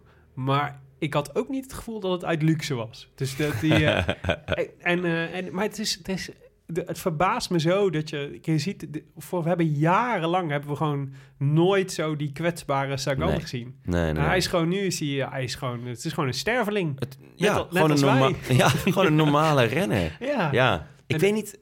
Ik word er niet gelukkig van. Nee, ik ook niet. En hij zelf ook niet. Nee. Hij weet zelf ook niet wat hem overkomt, volgens mij. Ik heb liever dat, dat onverslaanbare, dat, Ja. dat, die brani. Een beetje zoals jij hier binnenkwam eh, Ja, ja, ja, net. eh, dat, dat zie ik graag bij Sagan. ja. Bij jou ook hoor trouwens. het zag dat- er leuk Dat uit. snap, dat snap ik. Dat snap ik heel goed. maar uh, Poliet was natuurlijk... ehm, ik had hem ges- natuurlijk gespeeld voor de voorspelbokaal. Ja, En, ehm, en eh, dus ik zat extra te hopen dat niet hij zou winnen. niet alleen op de ik voorspelbokaal. had- toch? moet eerlijk zeggen, ik was... In, ik, zat, ik zat te denken, eh, op een gegeven moment had je dat mooie groepje... en dan ga je denken, wie hoop je nou dat er wint? En ik dacht zelfs, ondanks dat ik, eh dat ik Poliet heb gespeeld... ik hoop dat Van Market wint. Omdat hij... Ja? dat- ja, Omdat je hem zo sympathiek vindt. gun het hem zo. Ja, zeker naar die kleedkamer van kom- afgelopen maandag. Maar als Poliet ergens zijn tanden in zit, dan, dan kan hij toch bijna niet verliezen. Ik vond het Nee. echt wonderbaarlijk. Ja, nou Wat ja, een tanden. Ja, ja, ja, ja, fascinerend. Ja. Maar nee, maar hij deed eigenlijk alles goed, Poliet. Ja. Hè, dus de, dus op, eh, je, je weet gewoon, hij heeft één grote kans om, Ja. eh, om eh, en dat is gewoon met zes man naar, naar de streep met deze, met deze naam, dan ga je hem niet winnen. Dus hij moet weg en dan moet proberen om het groepje uit te dunnen. En hij, hij maakte eigenlijk voortdurend, nou ja, niet- zeker in het begin van die, die, het ontstaan van die groep, de indruk dat hij de minste van allemaal was. Ja, En ehm, slim gespeeld. ja, echt slim gespeeld. In Maar- tegenstelling tot Lampaard, die echt wederom veel te veel werk deed, volgens mij. Maar Ja. het was de- dat, de- de- hij deed dat echt heel erg goed. En ehm, ik denk dat hij wel serieus heel veel pech had dat, eh, dat Lampaard nog zo dichtbij kwam eigenlijk. En dat Gilbert daardoor echt ging pokeren. Ja, maar ik, Het was lekkerder geweest als Sagan achter ze had gezeten. ja, dat sowieso. Maar ik, ik vond waar Polit de fout maakt, of eh, wat hij niet perfect deed, was op de Velodroom. Had hij, want hij is een hardrijder, hè? Ja, ja. had hij een langere Ja. sprint ervan moeten maken. Hij kan een, een, een bepaald tempo langer hoog houden Ja, eh, dan, dan Gilbert. Ja. In theorie, hè. Ik Ja. bedoel, het is een beetje 257 kilometer over eh schots gescheven ja. kasseien ja gedokkerd. het, precies. Ehm, maar, en hij is pistier, dus ja, hij heeft wel een soort van gevoel dat zag je ook daarvoor. wel, dat hij... eh, Ja, Ja. dus ik had zoiets van, nou, maak er een lange, Ja. een lange, slopende Ja, dat had ik ook gehoopt. Dat hij, mete- dat hij eigenlijk nog voor de velodroom gewoon volle snelheid... Want dat zie je eigenlijk nooit doen. Hè, Bijna altijd is het zeg maar het patroon Pokeren. is van... we gaan, we gaan we bijna tot aan Surplassen aan toe... en dan de laatste bocht en proberen... Ze zijn natuurlijk ook kapot. Dus het is ook, het is ook logisch dat je denkt van... die kort sprint zo kort mogelijk. Maar voor het Ik zou het ook doen. maximaliseren Ja. van je winstkans... was voor Poliet denk ik echt inderdaad belangrijk... dat hij gewoon veel eerder was aangegaan. Ja. Maar ja, ja Gilbert en zie maar eens te kloppen. Weet je Ja. wel, die is natuurlijk ook, heeft ook gewoon natuurlijk het vertrouwen van al die gewonnen wedstrijden achter zich. Weet je, dus ja, is gepokt en gemazeld. Zoals je weet dat waar. Abraham de, de mosterd haalt. Ja, en hij won hem dus. Zijn vierde, de vierde van de vijf eh, monumenten. Welke mist hij nog? Ja, Milaanse Remo toch? Gaat het hem lukken? Hij is 36. Ja. Ja, ik, bijna alle klassiekers zijn, zeg maar, word je denk ik, is het denk ik beter dat je wat, dat je wat ouder bent. Dus Parijs-Roubaix is denk ik echt een voordeel dat je 36 en taai bent. Ik geloof niet dat dat voor Milaan Remo. Nee, in Milaan Remo is toch wel snelheid echt Ja. heel essentieel. Ja, dus ik, ja, Ah, misschien, het kan, het Ja. kan, weet je. Dus, dus zo'n zo'n eh, misschien als ze volgend jaar gewoon zo'n i- Nibali-achtige, Ja. dat kan, maar dat ze één iemand opofferen die een beetje vooruit rijdt en dan omdraait en het peloton inrijdt. En dan dat hij dat ze Dat heb ik afgesproken hebben, dat, doe ik vanaf rechts en dan pak ik hem vanaf links op. ja, waarom is gewoon zorgen dat iemand dat, er- dat je, je je belangrijkste knecht zeg maar op de tweede positie rijdt naar jou en die laat je dan gewoon onderuit schuiven op de Carrefour de Labre, dat al het andere stilstaat. Nou ja, en maar dat dan eh, op de Via Roma of zo. Ja. Ik denk niet dat het hem gaat lukken, maar eh, vier van de vijf, laten we gewoon eerlijk geval- zijn, dat is best knap. Ja, het ging in ieder geval heel vet dat hij volgend jaar die koers kan beginnen. Ja. Met het idee van, misschien haal ik mijn vijfde monument binnen Ja. dit jaar. Dat, zou Ja. natu- dat, dat, dat gegeven alleen al al heel vet. Maar eigenlijk zou je zeggen, als hij dat echt wil, kan hij beter voor zijn laatste jaren bij een andere ploeg gaan rijden. Want bij Ja. Quickstep zal, altijd een, zal er altijd een grotere favoriet zijn voor, eh voor eh Milaan Sanremo dan dat hij is. En eh, ja, zie dit jaar, weet je wel, had je alle Philippe en Viviani. Mhm. Dus als Gilbert was misschien de derde of misschien wel zelfs de vierde kaart die ze, die ze zouden kunnen spelen. En je moet wel, denk ik, eh, hij, eh, dus hij zal, misschien is het wel slimmer voor hem om, eh, om eh, als hij dat echt wil, om naar een andere ploeg te gaan. Ja, maar de kracht van de ploeg, dat zie je nu ook, ook nu Terpstra naar Ja. Totaal Direct. De kracht hij van de valt ploeg ook- ook wel. de kracht van de ploeg is ook wel, kan ook natuurlijk wel meespelen in je overwinning. Stel, hij gaat, Dat is natuurlijk ook zo. hij gaat eh, eh, wat vroeger bijvoorbeeld. Ja, En Quickstep stopt af. ja, Dus hij gaat al voor de Poggio bijvoorbeeld. ja. En ze stoppen af. Weet je, ja, dan kan het ook gewoon wel zomaar ineens lukken. ja. En dan rijdt hij vooruit en dan mag Alaphilippe met zijn goede benen niet... eh, of ja, Viviani Ja, met zijn met zijn werelddijen Ja, mag ineens niet rijden. dat is waar. Toch zou ik het overwegen als ik veel was. Welke ploeg zou je, zat je aan te denken? Tja, Novo Nordisk? nee, Mitchelton Scott of zo. Zoiets. Ja, die hebben Trentin. En dan, ja. ja maar dat is, want dan heb je Trentin en Gilbert. Dus dan ben je de tweede kaart, zeg Ja, maar. ja, ja. Dus, dan, hè, dus als Gilbert mag het proberen en als het niet lukt, dan hebben we Trentin voor de sprint. Dat is een beetje dat idee. Ja, dat zou lekker zijn. In plaats van dat Trentin het nu elke keer probeert en dan niet, niet meer kan sprinten. Ja, ja. ja. god, misschien brengen we hem op ideeën. En dan kan Mathieu mooi naar eh, zijn plekje hier nemen bij Quickstep. Hè? dat denk jij. Dat denk jij. Dat gaat Dat niet gebeuren, jongen. Goed, Gilbert won dus in, eh, op de velodroom van, eh, van Roubaix. Voor Niels Poliet, helaas. De Ook voor, tanden. mijn, eh, ook voor mijn portemonnee. ja, 1 op 101 had ik hem. well played, sir. Vooralsnog eh, alleen Kees Bol die dat... eh, Ja, well Hij played. had de Kees Bol van, van Parijs-Roubaix kunnen worden. Lampaard, derde. Van Marken, vierde. Drie Belgen bij de eerste vier. Ja, daar zullen ze in België gaat, eh, Ja. gaat de vlag uit. Eindelijk. Ja, precies. Sagan 5. Seneschal op 6. Die uh, Teunissen nog eh, versloeg in de sprint. Maar toch, Mikey zevende. Ja, vriend van de show. Wilde die, hè? Dat was toch eh, dat was het doel. Eh, top 10 rijden. Nou ja, dat is eh, bij Is deze gewoon gelukt. En Vorig goed jaar elfde volgens mij. En nu Ja. zevende. Ja. Dus eh, even snel rekenen. Volgend jaar podium. Dat is een heel optimistische re- berekening. Maar er, is geen eh, enkele, is geen enkele reden om aan te nemen dat als Niels Poliet tweede kan worden... dat Mike Teunissen dat niet kan. ja, zeker waar. Nog even over Poliet. Ja. Toch ook wel een opsteker hè, voor Katusha. ja Ze hebben het zwaar. Kittel laat het afweten. Ja. Ehm nou, zo Karin Kittels zich wel redelijk in afweten. Ah joh, La- later lekker. Ik vond het Nee. heel lief dat ze voor hem, opnam, Ja. voor hem opnam. Maar ik dacht, je zit wel echt in de shit als profielrenner... als je vriendin de kastanjes uit het vuur moet halen. oei. Ja, nee, dat is niet leuk. Marcel. Het is een beetje als vroeger En dat als je, je dat je gepest zeggen- werd en dan je moeder moest halen op het Ja, pleintje. ja, ja, ja, dat. Maar ook, ja, god. Ja, och jongen. Ik, vind nog steeds, ik ben nog, sta nog steeds achter ons advies van eh Gent Wevelgem, volgens mij. Dat hij, eh, de uitzending van Gent Wevelgem, dat hij nou gewoon even fietsen aan de kant, helemaal niks doen en gewoon voorbereiden op de Tour. En dat is Ja. gewoon wat je gaat rijden dit jaar en verder niks. En niet te veel wijn en bier drinken. Ai, ai, ai. Ja. Ja. Teunissen 7, Stibar 8. Dus ook eh vier de Konings bij eh, de top 8. Ja, Ja, impressive. ja dat zeker. ze volgens jou... eh, Heb ik altijd al gezegd. vorige aflevering te vroeg hadden gepiekt. Pakken Ja. ze de Scheldeprijs en Parijs-Roubaix. Ja, kijk, eh, de boog kan niet altijd gespannen zijn. Voor mij is het ook een lang seizoen. Nou ja, je hebt ze op scherp gezet. Ja, ik heb ze op scherp Ik gezet. denk dat jouw eh, kop in de teambus op, eh, op het keukenkastje hing. Mijn, twi- naar elke mijn Twitter-foto van eh Ja. Don Garçon. Eh Quickstep piekt te vroeg. Ja, Ja. ja. die hebben ze zeker. Die, die hing daar. ja. Negende Siske Vicious. Nou, daar moeten we het even over hebben. Boah, wat een vet verhaal, hè? Die, ehm, nou ja, misschien de mensen die vorig jaar de, uit, de, ehm, eh, de ronde hebben gekeken, die hebben hem niet gezien. maar misschien wel de filmpjes na afloop waaruit, waarin hij op een gegeven moment eh, achter de bezemwagen nog naar eh Roubaix rijdt. En ook echt 60 kilometer of zo nog moet fietsen. Oh man. En, eh, en aankomt bij het hek wat, eh, van het velodroom, wat dan gesloten is. En dat hij dan helemaal in aarde moet bewegen, omdat ze dan het hek open doen, zodat hij nog een rondje kan rijden. Maar die Siske Vicious, die dus aller, allerlaatste was vorig jaar, die wordt gewoon negende. Rijdt Ja. gewoon top 10. Het kan verkeren. Voor Delco Marseille Provence. Dat is ook echt een ploegje van niks.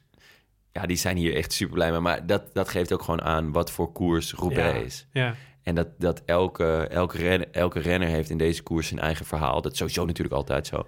Maar eh, als je ook kijkt naar de... mm, eh, naar, dus naar uiteindelijk de einduitslag...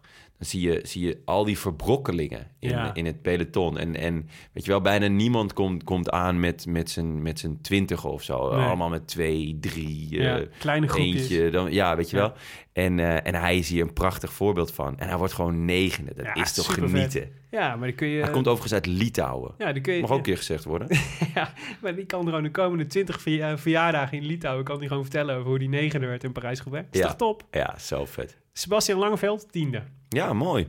Mooie plaats. En toch vond ik het jammer. Want ik had, ik had echt eh, na zijn... eh, nou ja, ik vond dat hij echt heel goed was in de Ronde van Vlaanderen. En ehm, wat ik... Hij wordt tiende. En het is een beetje hetzelfde als bij Teunissen. Dat is, dat is natuurlijk ook hoe de koers in beeld wordt gebracht. Maar omdat ze niet... Of, eh, ze hebben heel, volgens mij heel zuinig gereden. Maar je hebt ze eigenlijk dus maar amper gezien. Pas aan het einde zie je... Oh ja, ze zitten in de, in de opvolggroep. En ze worden 7 en 10. Ja. Dat is super knap. Wat dat betreft gaan ze een beetje ten onder in de chaos. Ja, dat is jammer. Dus, maar het is helemaal waar wat jij zegt over... Ze hebben allemaal een eigen verhaal over hoe die... Dus dat is heel Ja. top van de komende dagen. Dat je, als het goed is, al die verhalen ook allemaal gaat horen. Weet je wel, van hoe ze vreselijke pech hebben. Ik zag net al een plaatje van Sinkeldam... die dan ergens op een of andere strook stond met een wiel omhoog... en een soort totale wanhoop van er komt niemand. maar dat is natuurlijk voortdurend zo. Ja, Ja, goed. Tiende, ja, ja, lange, nou ja, dus de vrienden van de show. Mikey uh, Teunissen, zevende, zevende. ja. Ja. hulde. Hulde, Mike. Dylan van Baarle, 21ste. Hadden we ook wel ook iets meer van verwacht misschien. Of in ieder geval iets meer van Nou, gehoopt. Ja, Gehoopt, ja, gehoopt. En, ik vind eh, het voor iemand die eh, lang geblesseerd is geweest... Nee, is op een cruciale Ja, tijd in, de, in, het, in, in zijn programma geblesseerd is geweest... is 21 gewoon echt een, een sterke, nou, sterke en het blijkt gewoon wel weer dat de Vlaanderen en Parijs-Roubaix zijn gewoon echt zijn koersen. Dus Ja. dat, is- daar kan hij gewoon in de komende jaren... Hij is natuurlijk ook nog jong. Dus hij kan in de komende jaren kan hij daar gewoon echt hele toffe dingen laten zien. Roy Curves, 75ste. Ja, dat valt me echt enorm mee. Want Ja. hij loste op 100 kilometer van de meet. Ja, Zag ik hem lossen. En dat, dat is dan wel weer grappig. Dat was puur toeval dat ik toen 4G had. Ja, En, maar ook puur toeval dat je hem dan dus wel ineens ziet lossen. ja dat was wel. volgens mij omdat Van Aert eh Ja. toen het terugkomen was. Ja. ja. En toen dacht ik, poef, 100 kilometer. ja. Het zal mij benieuwen of hij op tijd binnen gaat komen. Of dat je niet zegt van nou, ik, ik, ik geef er de brui aan. Ik, eh, ja. ik neem een eh Alpecin eh, shampootje en ik ga, ga maar eens even lekker, lekker, lekker boenen in de, in, de, in de bus. Ja. Maar ja, 75ste. Mooie... Maar ik snap wel dat je... Dit is zijn laatste... Eén plekje- Mogelijk zijn laatste race. Laatste keer Parijs. Ja, ja, wel uitrijden, toch? Ja. Eén plekje boven Lars Boom, die volgende week waarschijnlijk in de podcast komt. hè? oh, top. Nou, Dacht ik, hoor, de meen ik eh, op te vangen in de wandelgangen. Daar zie ik naar uit. Lars Boom. Hartstikke goed. Eh Ties Benoot, ja, we zeiden het al. Did not finish. Want Ja, eh reed op de, achter, op de achteruit van Jumbo-Visma. ja, Sneu. volgende week hopelijk in Amsterdam Gold. Maar ik, ik dacht dat ik al wat gerucht had gehoord dat het er niet in zat. Hmm, Wat echt jammer is, want dat is een koers die hem, die hem echt ligt. Er is ook nog goed nieuws over Ties Benoot.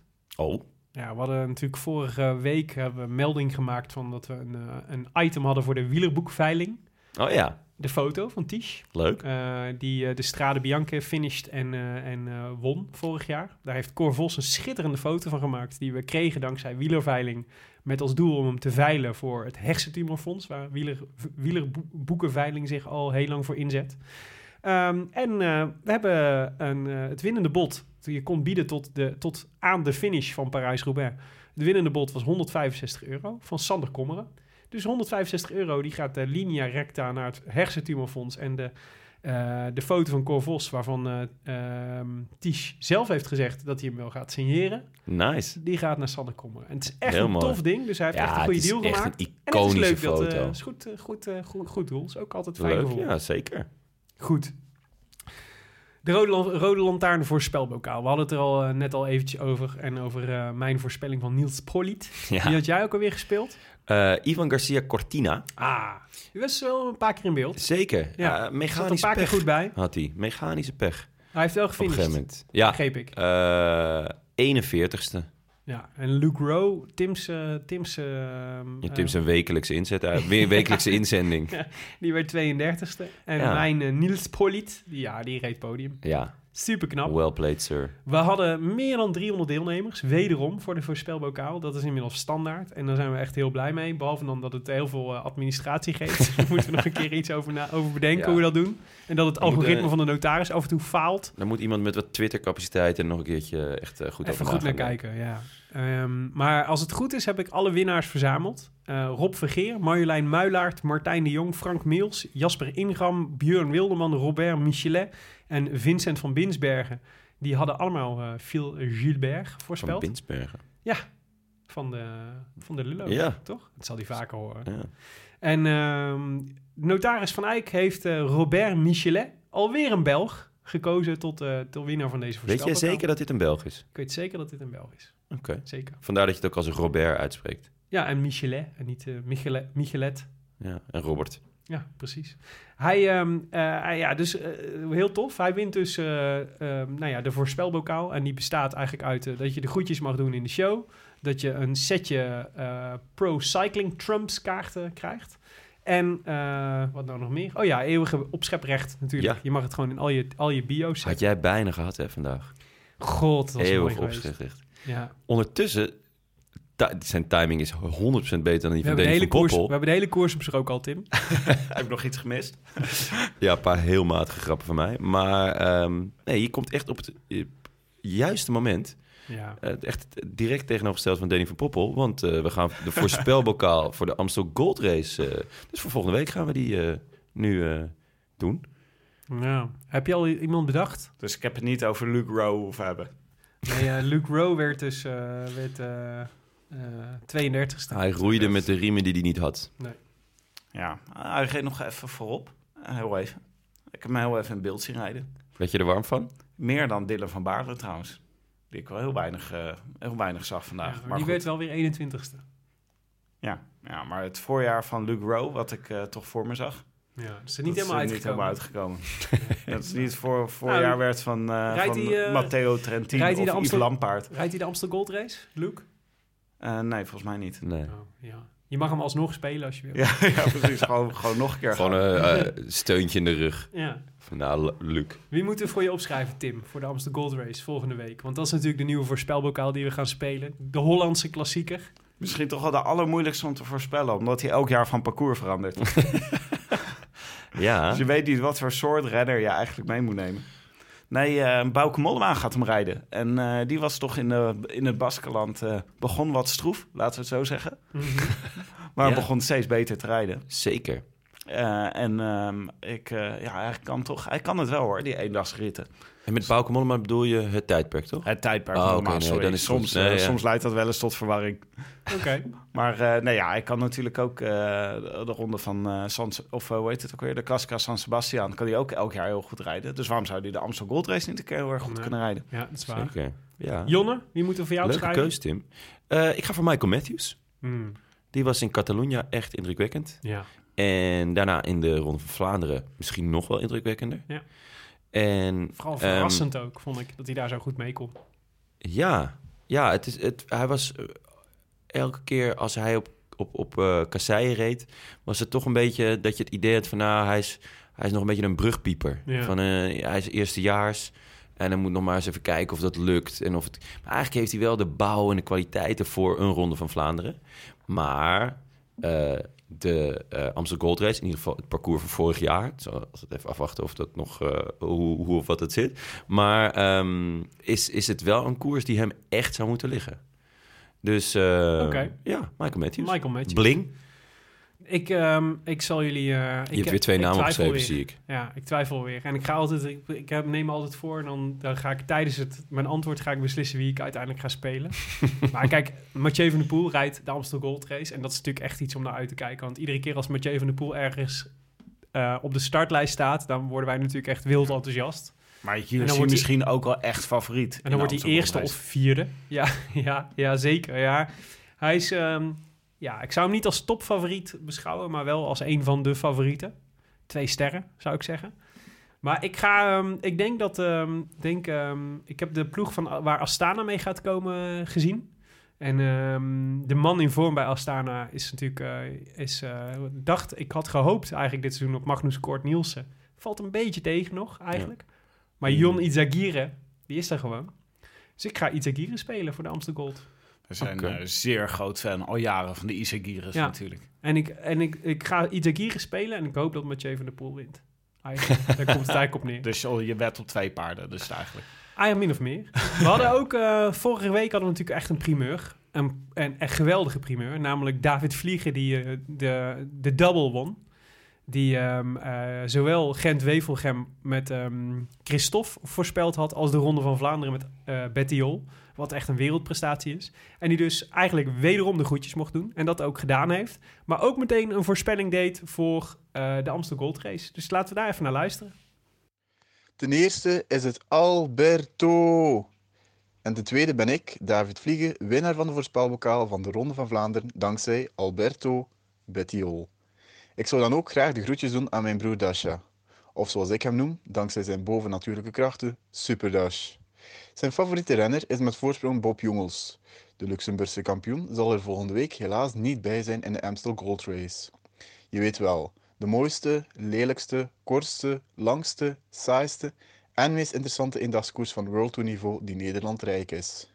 Dit kan allemaal omdat de Gold Race dan ook de enige koers is op Nederlands grondgebied die er echt toe doet. Een klassieker, eigenlijk te jong voor die naam waardig, maar kan pronken met een prachtige lijst van winnaars. Waarvan trouwens vooral de naam Philippe Gilbert het laatste decennium vaak terugkeert. Voor de voorspelbokaal kies ook ik voor een ex-laureaat, de Poolse kampioen Michael Kwiatkowski. Nou, doe je voordeel mee. Die jongen heeft al twee keer gelijk gehad. Dus eh, misschien moeten we even naar Unibet. Hij had overigens ehm, Jasper Stuyven voor Parijs-Roubaix. Dus daar zat hij toch, eh, Zat hij, eh, stevig zat hij naast. er- ja, goed naast. Nou Niet ja, zijn de, voorjaar. de tracks eh, zaten er beter bij vandaag dan in de rest van het voorseizoen. Dus eh, Hmm. Ja. Mm, weet Eén uit, één uitvalletje van eh, Edward Teuns. Dat was het eigenlijk een beetje hoor. Ja, eh, Degenkop zat er lange tijd eh, goed bij. Tja, tja, tja. ja, maar Ik dacht Degenkop in het begin van de koers, dacht ik, die zit er zo goed bij. eh, die gaat echt tot in de finale meedoen. Hmm. ja, hij was natuurlijk ook tweede in eh Gent-Wevergem. Dus ja, vind ik wel een koers die qua, qua parcours een beetje op, eh, op Roubaix lijkt. Dus het, het was zeker een mogelijkheid geweest, maar Hmm. uiteindelijk... Het werd niet Ja. het voorjaar van Trek. Nee, nee, nee, nee, nee. nee. Jongens, waar rijden de vrienden van de show deze week? Tim. Oh, eh, ja, de vrienden van de show. Ja, wij waren aan het zoeken naar eh, waar Mike Teunissen rijdt. Maar dat is nog een beetje onduidelijk. Want die heeft nog op Pro Cycling Stad alleen de Tour nu Niet- op het Niet programma volgens staan. mij. Volgens mij eh, is gewoon nu even, heeft hij nu gewoon even rust. Ja, maar ik vind het toch wel een beetje raar dat hij niet de Amsterdam Gold reist. Ja, maar-. En Timo Rozen ook niet. Vind ik Nee, ook dat is een beetje, raar. dat is vind ik raar, nog gekker. Bij Teunissen zou je kunnen zeggen, die heeft gewoon, eh, dat is gewoon, eh, heeft, die is er natuurlijk al vanaf de start van het Vlaamse voorjaar. Roos heeft veel gemist, dus daar zou je kunnen zeggen, die moet even doortrekken. Maar we hebben, we hebben voor de Amstel Gold Race hebben we staan Maurits Lammertink, Ties Benoot. Nou ja, dat zal na vandaag... Nee, niet eh, meer. Dus nee, Benoot niet. niet doen. Nee. Eh, dus Lammertink en Van Baarle moeten het meedoen. ja, Dylan van Baarle wilde ik zeggen, als derde. Hebben we Eh, maar zo weinig vrienden in de, in de Amsterdam Gold. Ja, Dat is onze, onze vrienden vinden de Amstel Gold Race niet leuk. Jij, jij bent er ook niet, hè, Jonne? Ik ben er ook niet, nee. nee, dat, Nee. eh, en dat, maar dat heeft niks met de Amsterdam Gold Race te maken. Maar eh, ja, ik zit in, eh, in Sint-Petersburg. En dan eh, de, deze week ook de ronde van Turkije, waar uh, Jacobsen rijdt. En onze grote vriend Gidic, Yevgeny. Yevgeny. Ja, Ja, Daar leuk. verwacht ik veel van. En de Brabant Spel. Ja. Ook nog. Dat doet Maurits Lammertink, rijdt daar. Die- Voor de rest helemaal niemand van ons. Nee, van dus- ons, dus- dus onze possen. Lammertink eh, kunnen we in de Brabant Spel en Amsterdam Gold zien. Dus dat is de man, de vriend van de show deze week. Oké, nou, eh, voor tot zover de, de vooruitzichten. Heel goed. Ehm, de digitale fruitmand. Even een kleine shout-out naar Huub Bellemakers, de vriend van de show. Een van de, misschien wel de eerste gast die we ooit hadden in de Rode Lantaarn. Die eh, brak deze week zijn hand bij een val vanaf de racefiets.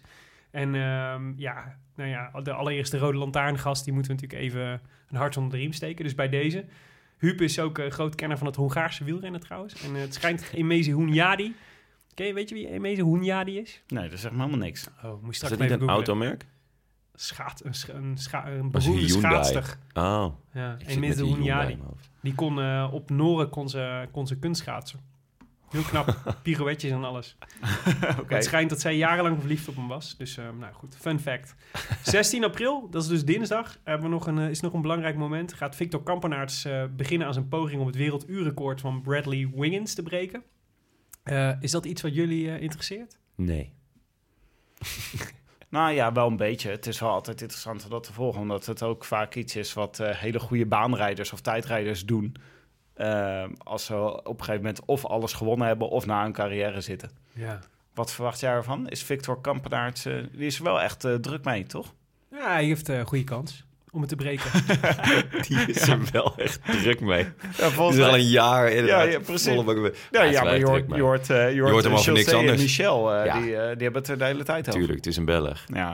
Goh, nou, het was vandaag ook weer ongelooflijk. Vier Belgen in de kopgroep. Ze hadden het alleen maar over de vier Belgen. Man, Alsof Sagan man. helemaal niet meedeed. Nee. Op een gegeven moment deed hij ook niet meer mee. Toen waren, ging het helemaal eh, dak los. Ja, Ah, dat was echt genieten.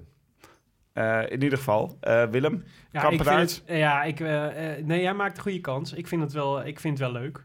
Maar ehm, eh, ja, ja ik, ik, ga, ik, ga niet, ik blijf er niet voor thuis. Maar ik kijk wel naar afloop wat hij, eh, wat hij heeft gehaald. Ja, het is gewoon best wel saai om naar te kijken. Het zijn Daarom. gewoon 500 rondjes of zo over, Ja. over een wielenbaan. ja. En het is, is ik vind echt- het heel eendimensionaal. Ik vind het heel knap. Maar het, het is gewoon, je kan het of je kan het niet.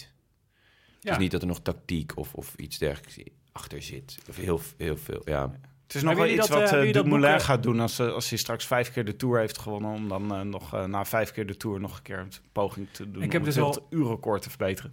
Ja, ja, het zou tof zijn. Maar ook weer, ik heb liever dat hij de Tour rijdt dan het werelduurrecord. Ja, Nee. heb je dat? ehm, ik heb dus al nu een tijdje het maakbare uur. Dat boek Ja. over de, over de werelduurrecordpoging van Dion Beukenboom op mijn nachtkastje liggen. Ik ook. Maar ben Maar jij hebt hem ook nog niet gelezen. Ik ben er nog niet naartoe gekomen. Ik Maar zag een hele eh, mooie recensie van Frank Heijnen en, eh, Ja? over dat boek. is dus het is wel toch wel de moeite waard, denk ik, om, Ja. eens, eh, om eens te lezen. Het moeizame eraan is, ik ben bezig in het boek van Frank Heijnen. Dus ja, dan, Ai, weet ja. je, dan eh, ja, dat gaat voor. prioriteiten. Over boeken gesproken, ik heb een mooi bruggetje.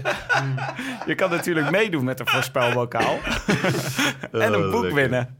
Ja. Als je de hashtag voorspelbokaal op Twitter gebruikt... of even onder onze Facebook-post reageert... dan eh, maak je kans om een boek uit het Wielerfonds van Atlas Contact eh, te winnen. en je mag eh, iemand de groetjes doen in de uitzending. En je hebt eeuwig opschrijprecht natuurlijk. Het is wel volgens mij het laatste boek wat ik heb liggen van, uit het wielerfonds van Atlas Contact. Dus ehm De we kleine staan. Eh, ja, nee, heb ik, ik heb er nog eentje voor jou gesigneerd. Verdomme, weer vergeten om mee te nemen. Hè? Neem hem man eens mee volgende week als Lars Boom komt. Oh ja, dat is goed. Dat komt, dat komt, dat komt goed. Maar ehm, eh, nee, dus als mensen denken... ik heb nog wel toffe prijzen weg te geven... dan, kan, dan houden, houden wij ons aanbevolen. Aan ons aanbevolen. Ja. Juist. Goed. Eh, dit was het. Mag ik, kom ik nog even binnen stormen om de, om de aftiteling te doen? Lijkt me, lijkt me, ga je lijkt me gang. uitstekend. Ga je gang, Tim. Bedankt voor je gastvrijheid ook, Tim.